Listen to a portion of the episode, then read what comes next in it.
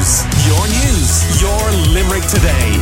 With Gillian Devlin in for Joe on Live 95. Now, Limerick Company is doing their bit to help the Ukrainian refugees arriving here by donating its language services and technology.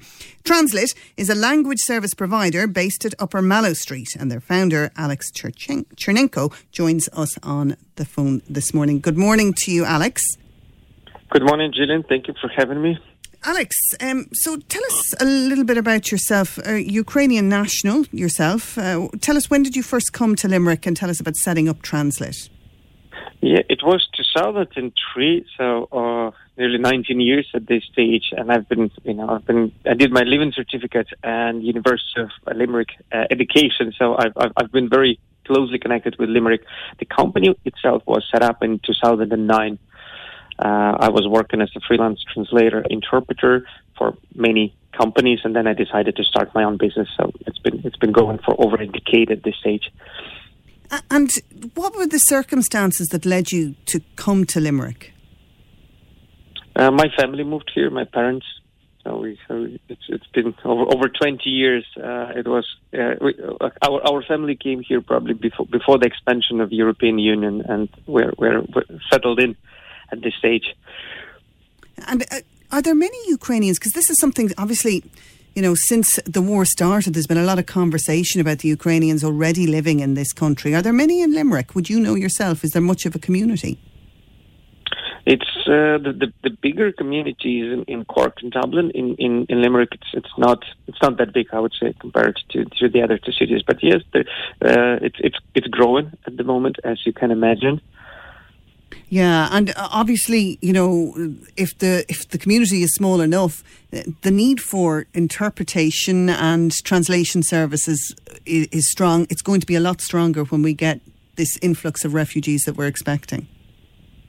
Yes, and we, are already see, seeing that in the in the last two weeks, the number of inquiries we're receiving is, is, is going through the roof, and you know every, every day it's it's uh, like our staff is, is, is working is working hard to to help everyone, uh, and it's mainly translation of personal documents that you know uh, people arriving here and they're looking to to get their immigration status. They're looking to to for a job, so they they're you know they're always translating something, and it's it's unprecedented. Yeah, and things like health services, getting their kids into schools, all of that, they're going to need supports. Yeah, uh, well, I, I think the, uh, the Irish government is, is getting is getting ready to to receive the immigrants. There is already many many organizations that, that are kind of prepared. Their welcome packs of documents. For example, if, if a group of people arrive and they already have a so-called welcome pack that will have information in Ukrainian, in Russian, and English in, in three languages, and they're greeted already with the help of someone to communicate. So uh, I, I think you know a lot of preparation work has been done, and it, we're already seeing that it's it's it's very well organized. And your company, though, is going to offer extra services for free to, to refugees. Is that right? So what we did, I mean, we understand that uh, not everybody will be able to receive support from the government on day one. Uh, uh, there's still some volunteer organizations. So what we see that sometimes a person is kind of falling in between the cracks. You know, they're they're, they're looking to get help, but they're not you know, getting it at the right time. So we offered as a company that individuals could come to us directly uh, to get the language services, which essentially now either translate their documents or or helping them to communicate.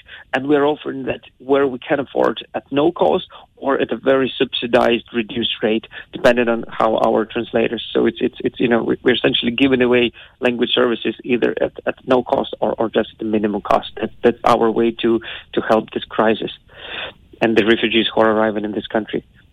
We've all been very impressed with the president of Ukraine, Vladimir Zelensky, and he has wonderful English himself. But um, among the general population, what would be the standard of English? Would many people speak it? And, you know, the people that are arriving here, how difficult is it going to be for them, that language barrier? Uh, so uh, the, the generation of, of, you know, 16 years to, to 25, they usually would have a good level of English. But as we see, it's young children or it's uh, mothers with children and, and elderly women, and they would have very basic or no English at all. So at the moment, it's more than fifty percent who would have who would have the language barrier issue. So it's more than half of, of those people who arrive and would need uh, language support. And the Ukrainian language itself is that a difficult language to learn? Yes, indeed. I mean, it's it's it's it's it's a Slavic language. It's it's it's as, difficult as, as Russian, or possibly even more more difficult. But yes, it's it's not something that an average person would, would learn easily. Okay, so we won't won't get loads of people signing up to try and learn Ukrainian to to uh, maybe interact with these refugees. You think, or take a long time to learn it? Yes, and it you know it's a, it's a different alphabet altogether. It's it's it's uh, it's Cyrillic it's Cyrillic letters. Yeah, which which makes it even more complicated. Um, tell us a little bit about uh, you know your own family situation. You still have family in Ukraine, yeah? Uh, yeah, uh, well, my, my my parents are here, but I still have some cousins and uh, aunts, uncles back there. And are you in much contact with them? Yeah, well, a lot of people had to relocate, and you know, uh, I have friends. I have my uh, friends from from school age, and uh, even some of our translators, interpreters, are who are working for for for for us are still there. So, uh, you know, we we hear stories from from people based on the ground on on a daily basis, and you know, it's it's it's very sad. It's it's very emotional. I, I think it's affecting everybody, but I can't imagine what it is like for somebody who has, you know, you, you grew up there. You went to school, I assume, with people who, and you're hearing these stories now. What's the impact on, on you and your fellow Ukrainians been like? Has it brought you closer together? It's it's it's it's it's it's, it's, it's mixed feelings. I, I, would say you know some people uh, you know became closer, but at the same time uh, there is a lot of a lot of negative information out there that, that makes people vulnerable uh, and and, and they're kind of very upset and they say things that they regret. So we've already seen this happening with different comedians and friends. So somebody says something and, and a person gets uh, reacting. So it's it's affecting. Uh, it's affecting everybody on one side. It brings families and friends closer, but at the same time, it makes people sometimes do something uh, on a very high emotions that, that they regret later, and, and we see it all the time what do you think that, first of all, the Irish government could do to help more? Um, and what would you like to see the Irish people do? I, I think the level of support uh, in the in the last what, over third week has been really phenomenal. The, the amount of aid and and help, not just from the from the Irish government, but from people, has been through the roof, and we see it all the time. So individuals who have uh, an accommodation to offer, they come forward and they they kind of show willingness to host some of the refugees. And it's been you know because, because of the accommodation crisis in Ireland, there is not enough houses, not not just for refugees, but even for the for the current population, and that the that offers of somebody offering a place to stay, it's it's really something that, that you know is, is very welcome. Uh, then all the charity donations, that's another level, and from uh, that that's talking from the individuals. So offering uh, jobs, that's another step. And we, we, we, we now get phone calls uh, with somebody saying, hey, I have a, a bakery and I can take two people uh, who, who need a job, you know, and, and that's the level of support that every individual could do. It's not just giving away money, but, you know, helping uh, with the jobs and helping with the accommodation. That's the two things. Uh, about the government, I think there is a lot of work already happening and we see it. I mean, I could not possibly ask for more. There is already so much that, the Irish government is doing for the refugees. Uh, the support is is very, uh, you know, is, is, very welcomed, and, and I don't think there is anything else they, they could do. So everything that the Irish government is doing is uh, is good, and we're very grateful. And I think the people who are coming here are more than grateful. Did you go back much to Ukraine after you moved over here?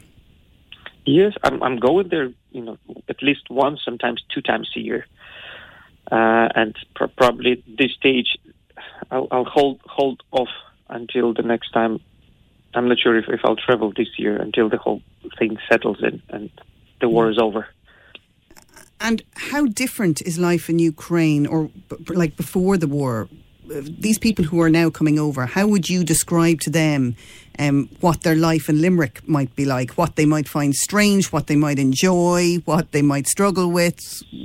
What what would kind of a conversation would you have with a fellow Ukrainian who was coming to Limerick?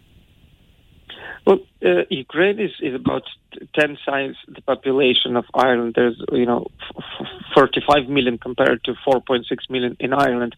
So the people who are coming here, they would be from different backgrounds.